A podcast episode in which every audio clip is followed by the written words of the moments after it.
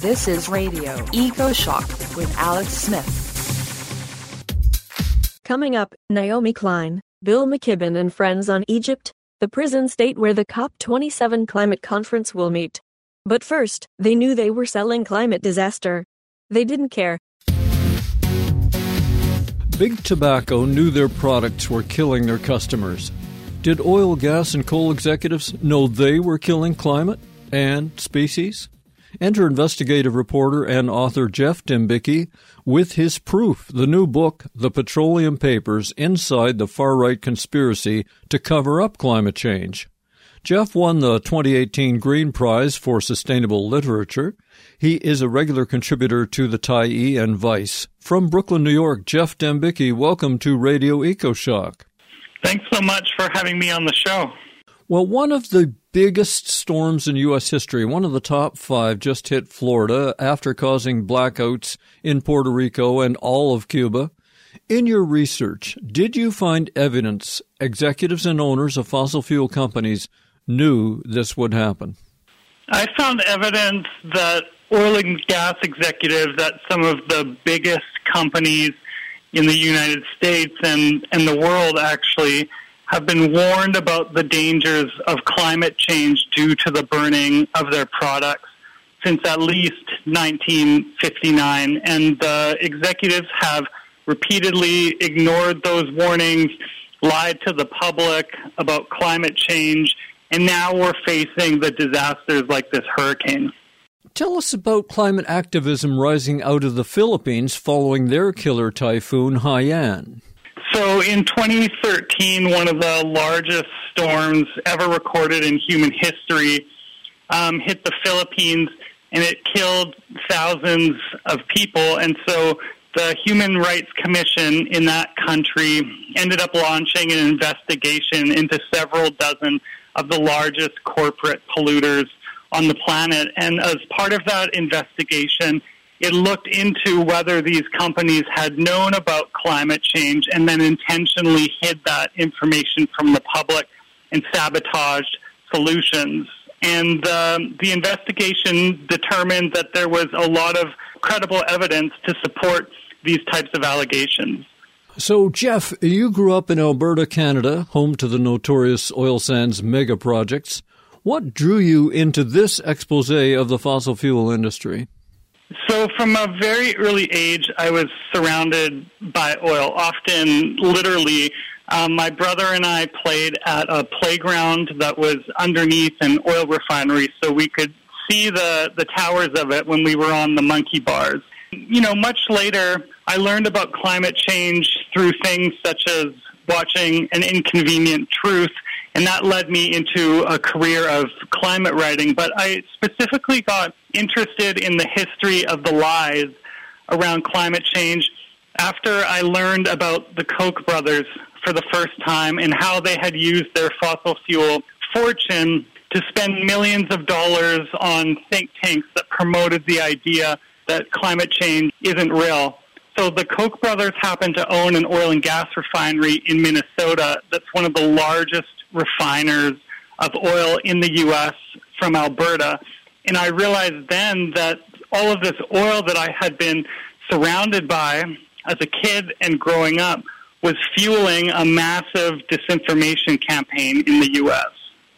The old question in criminal trials, Geoff, is what did they know and when did they know it? How early did you find out oil companies were warned their products could change the climate of the world? A really dramatic example of that took place in nineteen fifty-nine, and this was at an event at Columbia University that, that was celebrating the hundredth birthday of the oil and gas industry. So a bunch of the heads of the big companies were there, and at the gathering, Edward Teller gave a speech about climate change, and Edward Teller is, is quite an interesting person to give such a speech because he's one of the people who helped invent the atomic bomb. During his speech, Edward Teller warned the room that the products that these oil companies were pulling from the ground, when those products were burned, they release emissions into the atmosphere. Those emissions warm the atmosphere. This could potentially melt the polar ice caps in the very city where the industry was celebrating its hundredth birthday, New York City, could potentially be underwater one day. So this was in nineteen fifty-nine. The industry has had decades to respond to these warnings. Yeah, they hired, the fossil fuel companies hired real scientists to look into these dangers posed by their products, but somehow those reports never really made it to the public. Why didn't we hear about this in the nineteen eighties when climate restoration would have been way easier? Or the nineteen seventies. Exxon was conducting very cutting-edge research at the time, spending serious money studying what it called the greenhouse gas effect. And the reason that we didn't hear about this science and what I learned while reading hundreds of pages of confidential oil industry documents is that the science wasn't being produced for the benefit of humankind. The science was being produced so these companies could learn more about the economic risks facing their business models. So they knew, for example, if climate change turned out to be real, which they learned that it was, this would likely lead to environmental regulations that could harm their profits. And so we see that beginning in the nineteen nineties, a bunch of the major oil and gas companies, including Exxon, including Koch Industries, they began campaigns to intentionally mislead the public about climate change to make people think that it was a theory instead of a fact. Well, sure, bureaucrats and scientists further down the chain in companies like Exxon and Shell knew the danger, but maybe their warnings never reached top decision makers. There's a lot of evidence in the documents that people high up in these companies received warnings.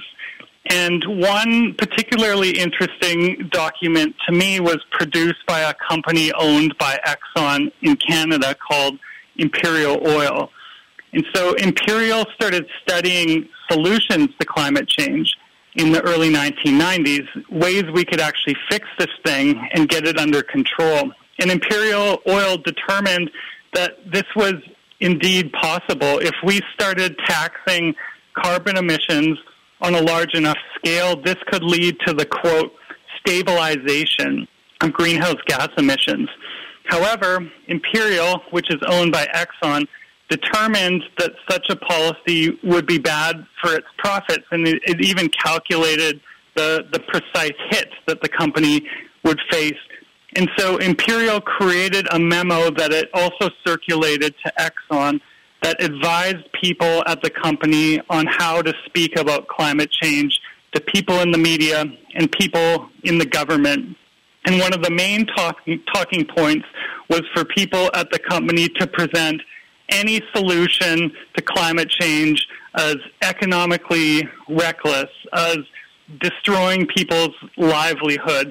And in fact, the research that Imperial had done showed the exact opposite to be true.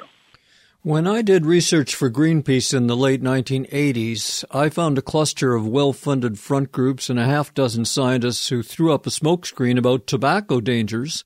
And the very same people then attacked any environmental regulations to limit toxic pollution, even asbestos. And in the mid nineteen nineties, we could see they added climate denial to their games. Talk to us about the culture of money and climate denial in the nineteen nineties.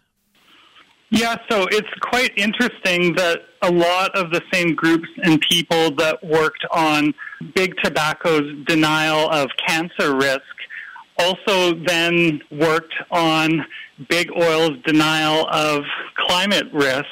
Um, in many cases, these were the exact same organizations.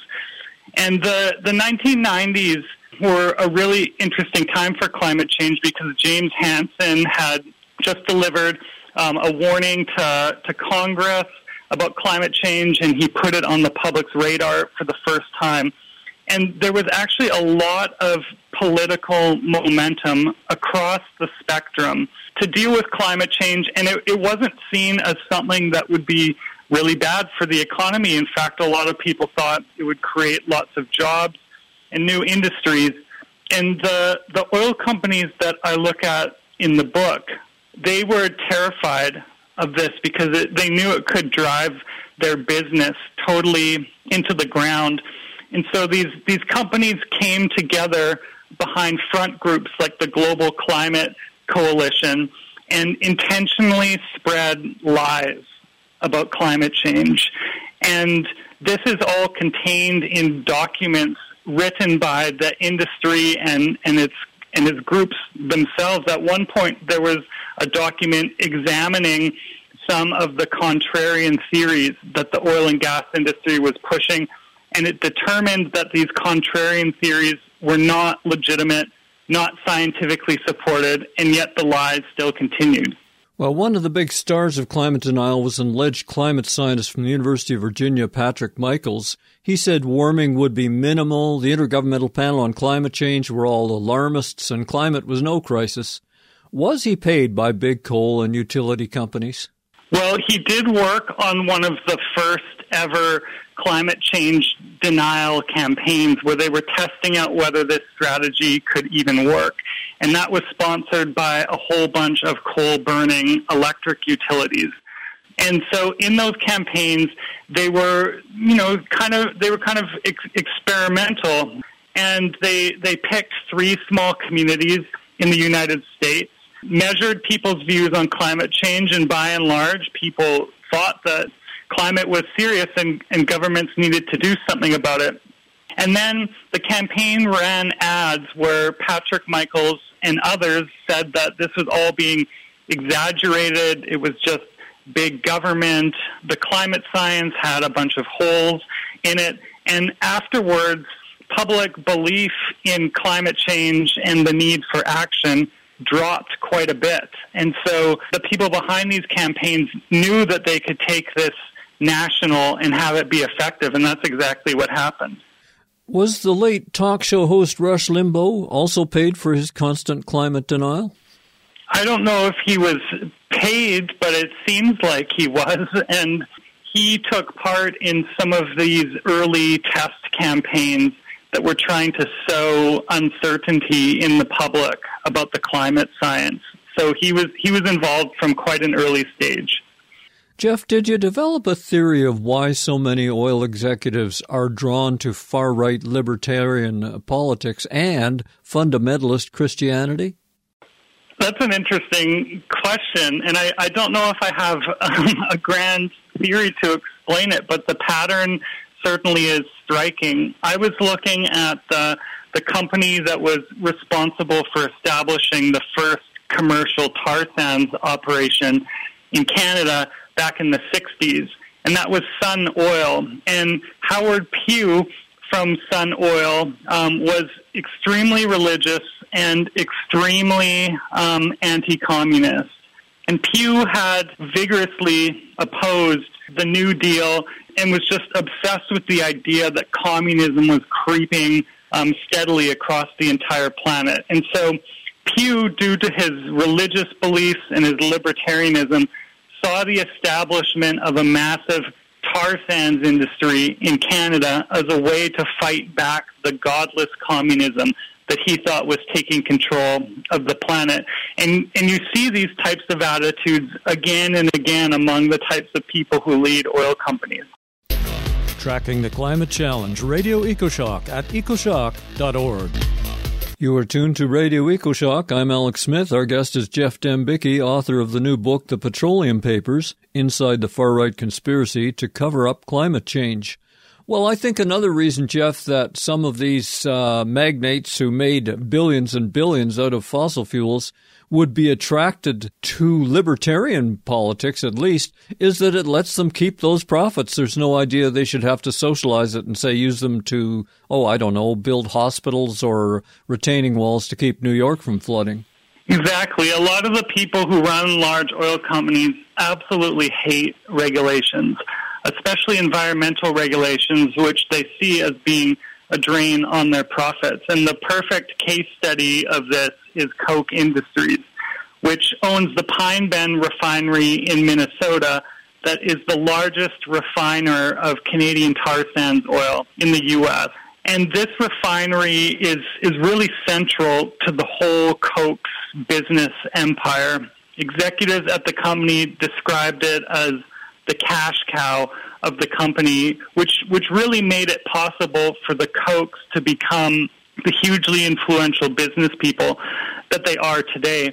And so for decades, the Kochs have supported think tanks like the Cato Institute, which push the view that government is the problem, any sort of regulation is bad, and oftentimes that climate change isn't even real.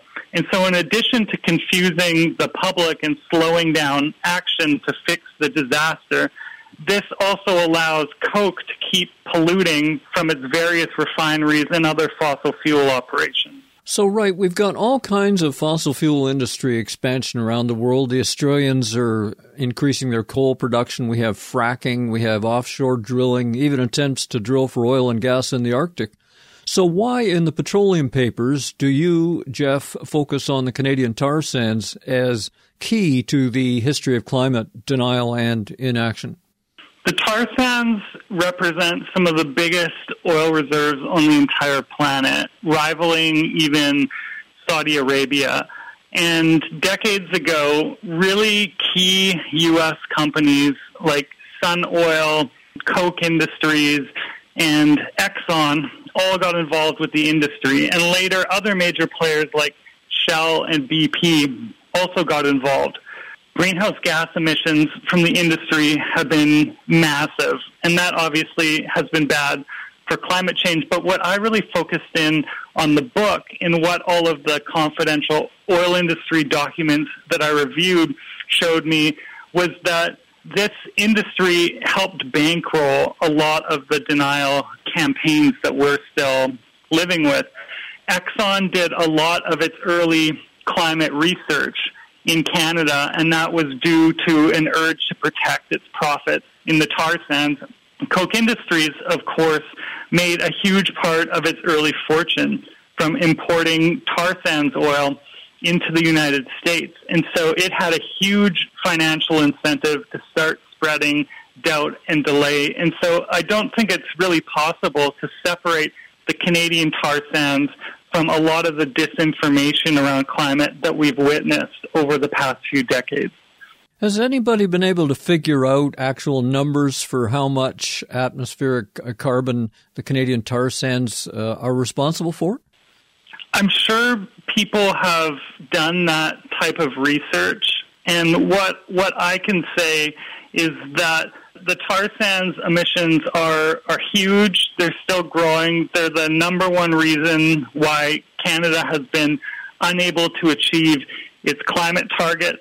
And they're currently considered one of the, the carbon bombs across the planet that has the potential really, you know, to drive us over the edge in terms of climate change. Well, let's talk about Canada for a second. For ten years, Canada suffered through Prime Minister Harper, who pretty well worked for the Western oil interests. The Canadian government became odious internationally, trying to water down or kill climate agreements behind the scenes. We were so relieved to get climate-talking Justin Trudeau instead for Prime Minister, but then Trudeau pushed pipelines. He even spent billions of dollars of taxpayers' money to build a pipeline no private company would touch.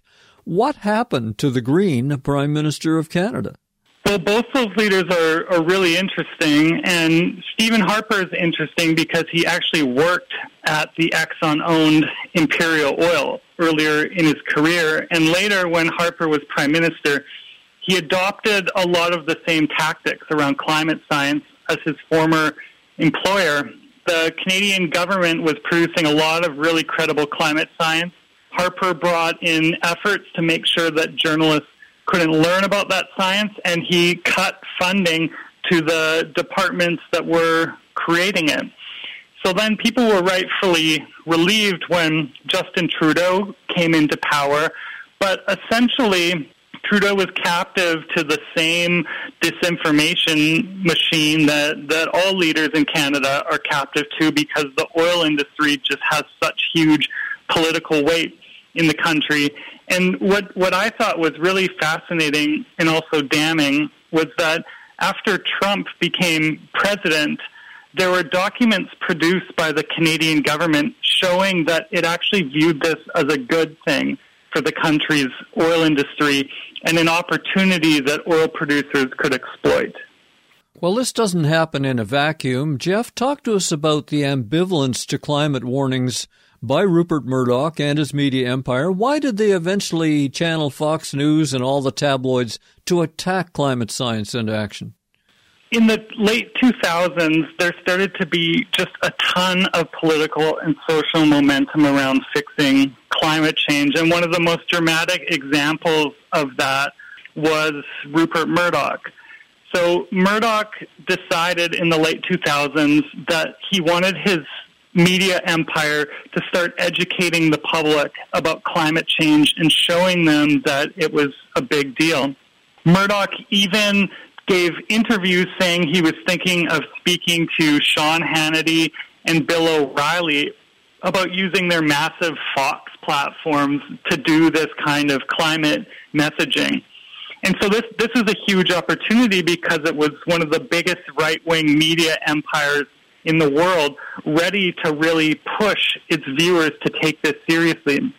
Instead, as the Obama administration tried to pass comprehensive climate legislation, companies like Koch Industries became extremely alarmed about how that would affect their profits. And they were one of the driving forces behind all of the huge Tea Party protests we started seeing in the twenty tens. So as these Tea Party protests gained more and more attention, Fox News and other right-wing media were sort of captive to it in a way. They they covered it constantly. They knew their audience wanted to hear about it. And, and this really pulled the network pretty far to the right, to the point where in a few years, especially on climate change, they were doing stories saying that the crisis wasn't real. And it's quite dramatic when you look at Fox coverage of the issue from even a few years before the Tea Party took off. They were doing like earnest explainers to people, um, talking to them about the science and potential solutions. Then within a few years, they're telling their viewers climate change doesn't exist. And so I don't think Koch Industries was fully responsible for that, but it's hard to separate the rise of the Tea Party and right-wing media's turn in a very denialist direction. That's so sad for humankind. It, it just didn't have to be that way at all.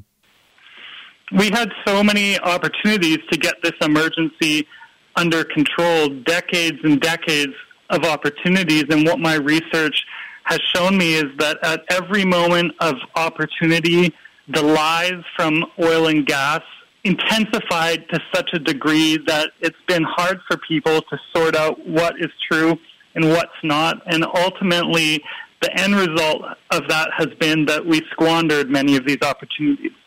And talk to us about the infiltration of big oil into the Trump administration. How the heck did Exxon oil executive Rex Tillerson become Secretary of State? I mean, was the Trump administration really a kind of glory peak for the big oil takeover of America? In some ways, it certainly seems that way, and I would have loved to have watched the conversations among Trump administration people as they deliberated about making Rex Tillerson Secretary of State. And I think the oil and gas industry probably would have achieved a lot more under Trump if his presidency hadn't been so, if if it hadn't been so destabilizing and attracted so much fighting and, and negative attention on, on so many fronts. I, I think the oil and gas industry would actually prefer someone a bit less bombastic than Trump. Someone like Stephen Harper, for example, in Canada, who is very boring and sort of emotionless in public, and then behind the scenes gives them a wish list of everything they want. Has the oil industry given up their fight to stop climate action, even now in twenty twenty-two? Oh, no, absolutely not. And there's a really interesting congressional investigation led by Democrats underway right now into the lies of the oil and gas industry, which just released a bunch of internal documents from companies like Exxon and Shell. And the documents show people in the company kind of revealing that despite all of the, the promises for climate action made by companies like Exxon, that's not actually translating into any changes in their business model behind the scenes. at the end of the day, these companies still want to dig up as much oil and gas as possible. I wonder if there will be climate tribunals someday with old men brought to court like the old Nazis were for the Holocaust crimes against humanity. How is climate doing in the courts? Well, there are lawsuits filed against the industry in actually in more than twenty jurisdictions across the United States, and the Canadian city, Vancouver, recently took some action in that direction. And a lot of these lawsuits rely on the same documents that I used to write this book. It could be it could be several years before any of these lawsuits result in a ruling, but many of the people who are helping push these lawsuits forward are also looking back to the tobacco lawsuits. And actually some of the, the lawyers on the big oil stuff were also lawyers against big tobacco. With tobacco, it took decades and decades to break through the industry's wall of lies. But when that break did come, it led to one of the largest corporate settlements in human history. And you can only imagine that such a settlement would be many, many times larger for the big oil companies. For now, the harsh fact is climate crime does pay, at least until the sea washes over your oceanfront estate or climate crashes the civilization and the banks that keep your money. So you can lie for fossil fuel companies and die rich. Geoff, how do you keep your faith in living? How do you keep going? For a long time, we've been fed this idea that we're all equally responsible for climate change, you know, through the cars that we drive, heating our homes. And to me, this is actually a really demoralizing narrative, because if we're all equally responsible, then nobody can held, be held accountable for sabotaging all of the solutions that we've had over the years. And so when, when I did this research and I reviewed all of these confidential documents, that alerted me to the fact that we're in this situation that we're in now largely due to the actions of a relatively small number of companies and executives. And that, to me, is a much more hopeful narrative, because it shows that if we hold these companies accountable, we can potentially remove one of the hugest roadblocks to action. And these might be extremely powerful companies, but I think that task is still a lot easier than changing the individual behavior of billions and billions of people across the planet. Geoff Dembicki, your previous book was Are We Screwed? How a New Generation is Fighting to Survive Climate Change. You were looking for signs of hope in younger people ready for climate action. How is that looking five years later as the heat, fires, floods, and megastorms keep on coming? I would say I still feel hopeful, and a lot of the younger people I was talking to in that book have gone on to exert pretty huge influence on climate policy all around the world. And you can see that, for example, in all of the, the talk we've had over the past few years about the Green New Deal, which was really a policy that was pushed by younger climate activists. And I, I think even in the huge Inflation Reduction Act that the Biden administration just passed, which for all its flaws is still one of the biggest investments in climate action in federal U S history, I still have hope. And as we wrap up here, Geoff, is there anything else that you would like to tell our listeners, kind of a, a summing up of, of where your book is coming from? I would say that at the moments when listeners feel like they're being bombarded with the most lies and they feel the most confused about climate change, that's a deliberate strategy, and that roar of disinformation is so loud because we're in we we have a huge opportunity to actually do something positive about the crisis. And my reporting alerted me to how this happens time and time again. The moments when we face the greatest possible opportunity is when the lies become the loudest. From Brooklyn, New York, we've been speaking with author and investigative journalist Geoff Dembicki. You can look for his new book, The Petroleum Papers, Inside the Far-Right Conspiracy to Cover Up Climate Change. As always, I will post more information and helpful links in my weekly show blog at ecoshock dot org. Geoff, thank you for speaking truth to power here on Radio EcoShock. Thanks for having me on the show. I really appreciate it. I'm Alex Smith reporting. You're listening to EcoShock Radio. for the world. I'm Alex Smith. Get it all at our website, ecoshock dot org. Radio EcoShock. This November, politicians, press, and N G Os converge for the climate COP twenty-seven. It will be held in a walled resort in Egypt. What is the situation there? Famous author Naomi Klein is joined by climate activist Bill McKibben and voices banned in Egypt. The focus is leading Egyptian intellectual Alaa Abd El-Fattah, who is now slowly dying in prison in a hunger strike. The basics of environmental activism and green decency are at stake. Sadly, the audio from Cairo with Alaa's sister Mona Seif was not clear enough for radio. We do hear a recent letter from El-Fattah on global warming read by his other sister, Mona Seif. Here is Naomi Klein. I'm Naomi Klein, senior contributing writer at The Intercept and co-director of the Center for Climate Justice at the University of British Columbia. Eleven years ago, Cairo's Tahrir Square captured the world's imagination with a hopeful youth-led movement for liberation and democracy.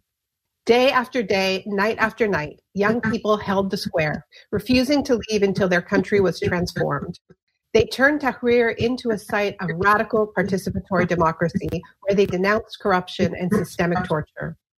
They faced down police, risked their lives, and vowed to avenge their murdered friends. Eventually, they built enough power, as you saw, to topple Hosni Mubarak, the dictator who had ruled Egypt for three brutal decades. The spirit of Tahrir coursed with promise, and it leapt across borders. It helped inspire other youth-led movements in Europe and North America, including Occupy Wall Street, which in turn helped birth a new anti-capitalist and eco-socialist politic. In fact, you can draw a pretty straight line from Tahrir to Occupy to Bernie to A O C and the Sunrise Movement calling for a Green New Deal. Inspiration is a tough thing to measure, but there can be no doubt that the world owes the youth of Tahrir a debt of gratitude. But inside Egypt, the story did not end well. Elections came before the youth movement had time to coalesce around an electoral force, and inside that vacuum, the Muslim Brotherhood won power at the ballot box. They didn't deliver on the changes for which young Egyptians had risked their lives. And so they took to the streets again. And in the discontent, the military saw its opening. In twenty thirteen, it staged a coup, placing in power General Abdel Fattah el-Sisi. Later, he traded in his uniform for a dark business suit, ran for president in sham elections, and has been in power ever since. In Egypt today, much of civil society, including environmental activism, is criminalized. Human rights activists, journalists, and academics are routinely arrested. Critical news sites are blocked, and tens of thousands of political prisoners languish behind bars, including iconic voices Uh, of that hopeful Arab Spring uprising, like Alaa Abd El-Fattah, who we heard at the end of that clip. This is the highly repressive context in which a different United Nations Climate Summit, known as COP twenty-seven. Tens of thousands of delegates will attend, including many youth activists, but this time don't expect any unruly protests. This will be a highly contained, controlled, and orchestrated summit, unprecedented in its constraints. Meanwhile, the Egyptian activists who once inspired the world are not able to attend at all. Many, like Alaa, are in prison. Others are in exile. And for those who are not, the risks of disrupting this kind of green P R show will simply be too high. Today's event is about the ethics of holding a climate summit under such a repressive regime, a COP in a COP state. We're going to ask whether Egypt's political prisoners are getting the solidarity they, they deserve from the international climate movement. Inside the climate justice movement, we often talk about needing to build a politic that does not create sacrifice zones, places and people who get trampled in the name of getting a law passed or a deal done. Yet many Egyptians today tell us that they feel they have become the new sacrifice zone, that their imprisoned loved ones are being sacrificed in the name of these negotiations. These are tough, complicated issues, and we are going to explore them with some of the smartest and most courageous people I know. I hope it provides some important political context as Egypt enters the global spotlight ahead of COP twenty-seven. I'll be co-hosting this live cast with an expert on Egypt's environmental politics, my U B C and C C J colleague, Rafi Arifin. Start with you, Bill. Um, there's a lot of people watching who love you, who are part of the climate movement. So first, tell us where you are, why you're in bed, um, and whether we should be worried. And second of all, tell us about this twenty-seventh United Nations Climate Summit. You have been to a lot of these things. You and I actually met at an earlier COP in two thousand nine in Copenhagen. Um, what makes this this this conference different? What's at stake in this particular round of negotiations in Sharm el-Sheikh? three fifty dot org founder Bill McKibben. Well, first of all, Naomi, such a pleasure to join you and not to worry about me at all. I'm sorry that I appear in such parlous condition, but I'm I had some unexpected surgery yesterday and I'm still in the hospital. But I, I did not want to miss this opportunity because I can't really think of anything more important that we could be doing this right now. You're right. I've been to many of these COPs over the years in, in my work on climate. And this one is, as Rafi was saying a minute ago, going to be very different. It's really the first one held in a kind of active police state. I think that the first realization that has to kind of wash over most of us who are going is that were we Egyptians, we'd be in jail. We wouldn't be at the COP. That the things that we've done, Naomi, that you've done, that I've done, whatever, would have been way more than sufficient to land us an equally long term in a, a Egyptian prison. And so we have absolutely no choice but to try and figure out how to speak out and stand up for the people who are there. You know, to the degree that we've been able to get anything done as a climate movement, it's been because we've been able to mobilize in the streets to do the kind of work that just is impossible right at the moment in Egypt. So we're going to have to try and be at least a little bit a voice for people who don't have it. It is an important meeting. It's the first COP that's been held in Africa, and there'll be a lot of focus on the unfairness of global north-south relations. The entire continent of Africa has put about two percent of greenhouse gas emissions into the atmosphere, and yet they're taking the hardest hit of any place on Earth. That's why people have been hopeful that this could be a significant COP. But that doesn't mean for a minute that one overlooks the context in which it's taking place. Hopefully, we'll be able to exert some leverage one way or another to get people out of jail, to open things up at least a crack in a repressive society. Rafi Arifin, University of British Columbia. Sharif, a question for you. So a lot of people are attending the COP and know a really like a great deal about climate change, right? But very little about Egypt. Can you zoom out a bit and give us a, a bigger picture of the human rights situation in Egypt today? Uh, you know, from our opening, right, we just saw images of Egyptians flooding the streets and overthrowing a dictator in twenty eleven. What, what really is the situation now? Sharif Abdel Kouddous, activist. Well, uh, as we heard, you know, the two thousand revol- uh, revolution was followed by a, a very harsh and brutal uh, counter-revolutionary wave with the takeover of the country in two thousand thirteen, essentially by the military with Abdel Fattah al-Sisi at its head and backed by the police and, and security apparatus. And what we've seen since then is that Egypt is run by a very tight, closed circle of military and intelligence officers that is completely opaque in its decision-making process, that does not allow for any political openings or political participation, and does not brook any kind of dissent or opposition. And it's clear that prison is essentially the government's answer to any problem with the citizen.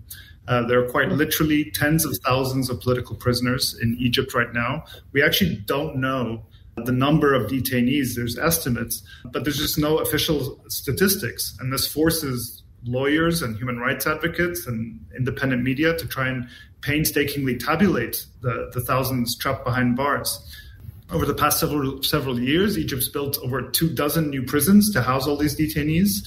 Uh, just last year, Sisi announced the establishment of the Wadi Natrun prison complex, which is where Alaa Abd El-Fattah is currently being detained. He announced it as one of seven or eight, quote, American-style prisons that are being built. And these prison complexes include courts and judicial buildings within them, presumably to make the conveyor belt from the courthouse to the prison cell more efficient. The majority of political prisoners are being held in pretrial detention. Uh, they can spend years behind bars without ever being convicted of a crime. Nearly all of them are, face these kind of twin charges of spreading false news and belonging to a terrorist organization. You know, if you're in prison, if you if you get sick, you're in trouble. Conditions are extremely poor. Uh, we've seen many cases of prisoners dying in custody as a result of medical negligence. Torture and abuse by the security forces is also widespread. Also, the number of death sentences has skyrocketed over the last eight years, um, with executions often carried out en masse. And we've also seen a massive crackdown on press freedom, uh, with a near complete takeover of the media landscape, with the regime kind of tightly controlling the press, not only through censorship, but through acquisition. So the General Intelligence Service, which is the intelligence branch of the military, has become the largest media owner of the country. It owns newspapers and uh, T V outlets. And meanwhile, independent journalists have to operate on the margins and in a very hostile environment. Hundreds of news websites are blocked. And Egypt ranks as the third worst jailer of journalists in the world. And it imprisons actually more journalists on charges of false news than any other country in the world. But essentially, this, this regime doesn't allow for kind of any political space. And it essentially sees its citizens mostly as a threat. So protests of any form uh, or public gatherings of any kind are banned, and demonstrations are usually met with a very harsh security crackdown, and they're followed by mass arrest sweeps. We've also seen an unprecedented crackdown on civil society, which is one of uh, the oldest and richest in the region. Human rights organizations have been forced to scale back their operations or shut down completely. Their staff are subject to travel bans and asset freezes and, um, and arrest. And all of this is happening in a country which spends millions and millions uh, on massive weapons purchases, becoming the third largest importer of arms in the world, all while bringing the economy kind of, you know, to the edge of collapse and, and, and debt default. Uh, so I could go on, but this is kind of just a, a quick picture of the repressive nature of this government. And it's a government that's hosting, you know, this year's U N climate conference. So we're in this really surreal situation because you've just described a situation where regular N G Os that wouldn't be considered threatening in most countries are having to shut down. Human Rights Watch published a report last month that was about what you're describing, but specifically focused on environmental groups because of the climate summit coming and how many of them have had to disband, can't do their research anymore. Many have moved into exile. I learned that you can actually get the death sentence for receiving a foreign grant, uh, which is unbelievable, or life in prison. And yet, in a month from now, we're going to have thousands of N G Os and thousands of foundations descending on Sharm el-Sheikh, getting a kind of a red carpet welcome from the Egyptian government. So what game are they playing? What are they hoping to accomplish by sort of putting on this kind of theater in Sharm el-Sheikh when they clearly have such disdain for civil society, and civil society is such a central part of these summits? This is Radio EcoShock. I'm your host, Alex Smith. Get all our previous programs at our website, ecoshock dot org. Sharif Abdel Kouddous. Well, I think, yeah, it, it's twofold. Like, as we, as we heard from Bill, you know, COP twenty-seven is, is being presented as the African COP. And one thrust of this is Egypt, as the host country, is trying to position itself as the voice of the global South uh, and as one of the lead negotiators in unlocking billions of dollars a year in climate financing from, from the global North that's owed to the global South. But more importantly, I think in a broader sense, Egypt's using its position uh, as host of the summit to try and help whitewash or greenwash its reputation as a repressive police state. It's hired a huge P R firm, uh, the Boston Consulting Group, to help burnish its image. And it's clearly using the COP to lend itself further international legitimacy. And I think a lot of activists and a lot of people on the ground are very afraid of what will happen after the COP finishes, actually, and all eyes turn away. But I think what we can expect in Sharm el-Sheikh is carefully managed theater. you know, we, we all know the problems regarding uh, climate diplomacy and uh, U N climate summits, you know, rarely amounting to anything concrete, but they really are also convergence points for the climate justice movement, convergence points of dissent uh, with protests and informal gatherings, both inside and outside. And this will not be the case in Sharm el-Sheikh. Sharm el-Sheikh is a resort in Sinai that it literally has a wall around it. Um, it can be very tightly controlled. Any protests that are allowed will be very carefully managed. But more importantly, as you mentioned, a lot of the members of Egyptian civil society and environmental groups that are critical of the government will not even be in attendance. Those that manage to be will have to be very careful in how they operate. These are many of the people of them, they're the ones who are in prison. They're the ones who are subject to various forms of legal harassment and, and repression. And as you mentioned, it's also become very difficult and dangerous for civil society organizations to even get funding. So not too long after taking office, Sisi amended a decree in the penal code uh, that made receiving foreign funding to undermine, quote, the national interest or, you know, to destabilize the country, punishable by life in prison or the death sentence.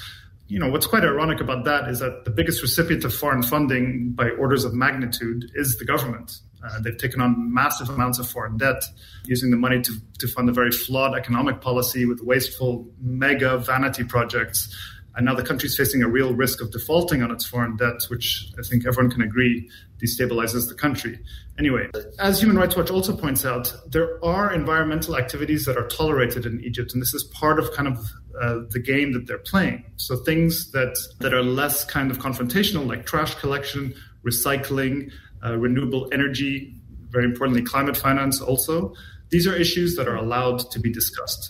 Uh, environmental issues that implicate the government are not tolerated in any form whatsoever. So things like industrial pollution, environmental harm from real estate or tourism development, issues like coal, uh, for example, are off limits. So Egyptian coal imports, much of it purchased from the United States, have risen over the past several years, driven by strong demand from the cement sector to power cement factories. And actually, Egypt's, Egypt's largest importer of coal is also its largest cement producer, and that's the El Arish cement company. And that was built in two thousand sixteen by none other than the Egyptian military. So any criticism of that is not tolerated in the slightest. Um, and we see these massive amounts of cement being poured into Egypt's natural environment. You know, the government's built hundreds and hundreds of new bridges and roads and uh, cutting down trees and green spaces in the process. They've gone on this massive construction spree of new cities with a new administrative capital. Egypt's also the second largest gas producer in Africa and is actively scaling up its oil and gas production. So, I mean, that's all just to say that as these government officials and delegates and members of international civil society and the climate justice movement come to Sharm el-Sheikh for COP twenty-seven, where Egypt will really be playing up its role as, as the host, we cannot forget that thousands of political prisoners like Alaa, like uh, Abd El-Menem Abdel Fattah, like Mohammed Oksijin, like Mohammed Bakr, like Marou Arafah, will remain behind bars as the summit's underway, and we should not forsake them. And we'll hear briefly for about three minutes from one of the letters that Alaa has gotten out, out of prison. Uh, we'll then uh, move to hear from, from his family members. So stay with us for the next few minutes. Mona Seif. Hi, I'm Mona, Alaa's sister. I'll share with you bits of his uh, letter. As you can see, for some very odd reason, it never made its way to us, so he had to rewrite. How are you, Mama? Tell me about your health. My last letter to you, the one you never got, was mainly thinking aloud about global warming because of the news from Pakistan.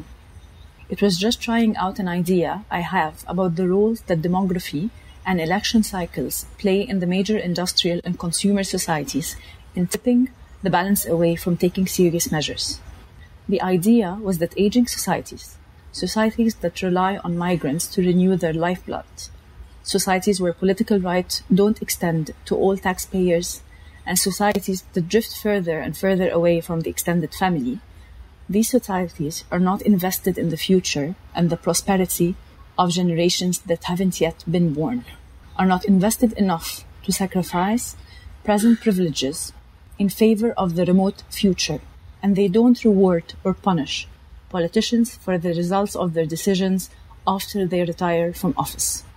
So the first idea in the letter was that the global West and North will not do anything that involves a sacrifice of prosperity or competitive advantage, nor will they gamble with their political institutional stability. This isn't just because of the greed of big capitalists, but because of the composition of their societies. Decision makers know this. They accept it and they reproduce it. The only actions they can take are actions that are potentially profitable, like the dream of green economy, or that tap into technical solutions that don't require social change. The last part of the letter said that we Africans, mainly Africans because the Arabs at this juncture will be bogged down with the petroleum state's efforts to maximize their economic gains and translate them into ever more extreme strategic adventures for fear of the consequences of the shift away from fossil fuels, that is for fear of having to face the realities of the desert without petrodollars. We Africans, well, we don't have any real impact.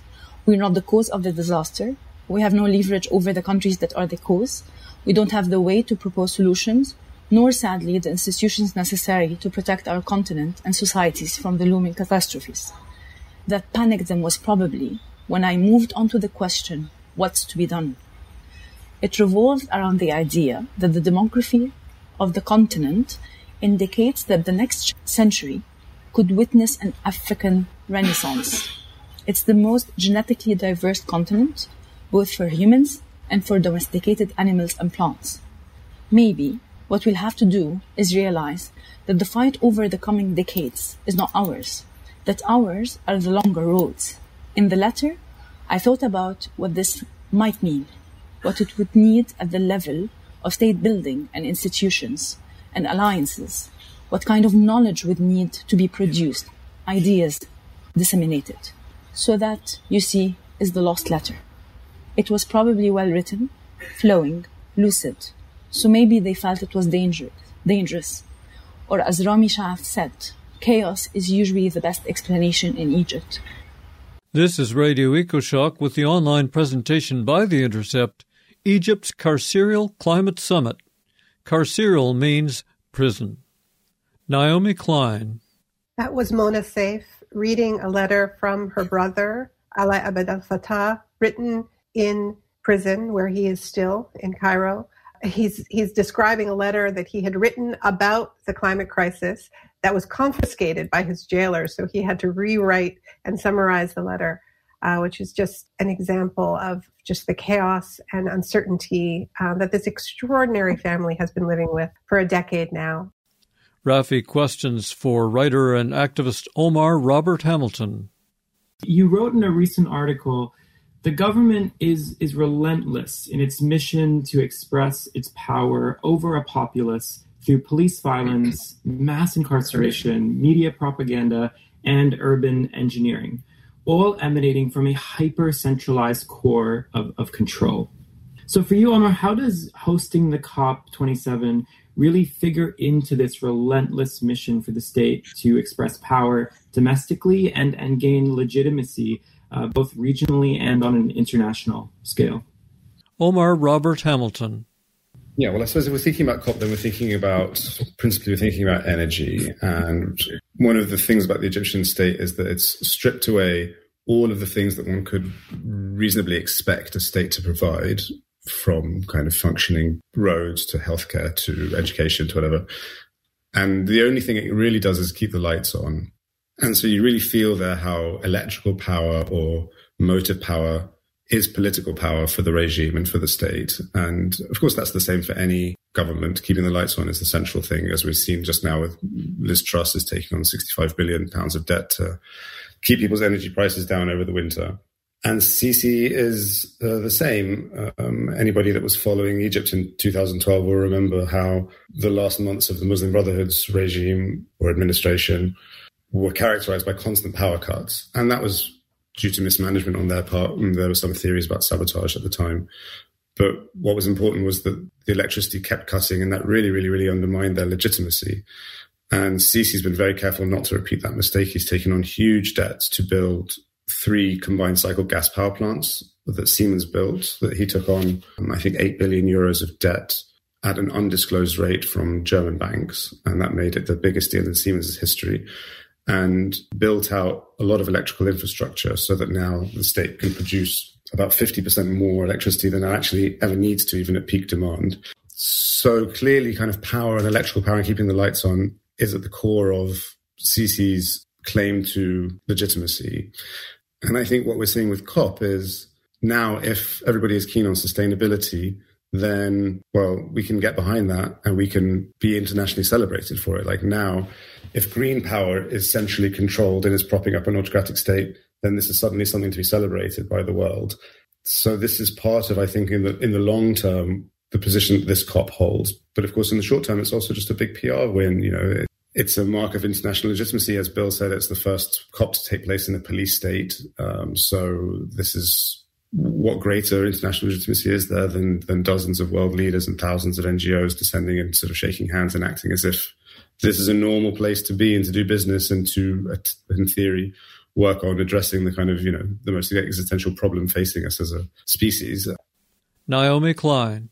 I was just thanking Omar and recommending his piece before the COP, Sustainable Power, um, which I've learned a, a great deal from. And I just tweeted if people want to take a look at that piece. Uh, we want to thank all of our incredible guests. This has just been a really special event. Bill McKibben joining us from his hospital bed. Don't worry, he's fine. Sharif Abdel Kouddous, Mona Seif, and of course, just now, Omar Robert Hamilton. They've given us a really powerful education in the situation in which this climate summit is going to unfold: the human rights situation, the economic situation, the political situation, the geopolitical situation. Everything that we've won in this movement is because of activism. It's because of political pressure. It's because our politicians are afraid of us. They're afraid that we won't vote for them. They're afraid of our sit-ins. They're afraid of protests. They're afraid of direct action in frontline communities. And when those freedoms are lost, when people are afraid of their rulers, then we're never going to make progress. So this isn't hard to understand. Political freedoms and climate justice are intertwined. So to quote Alaa, his famous quote that is the title of his incredible book, which you should all pick up, "You have not yet been defeated." Today, October sixth, twenty twenty-two, is day one hundred eighty-eight of Alaa's hunger strike. His life hangs in the balance. That was the online presentation titled Egypt's Carceral Climate Summit.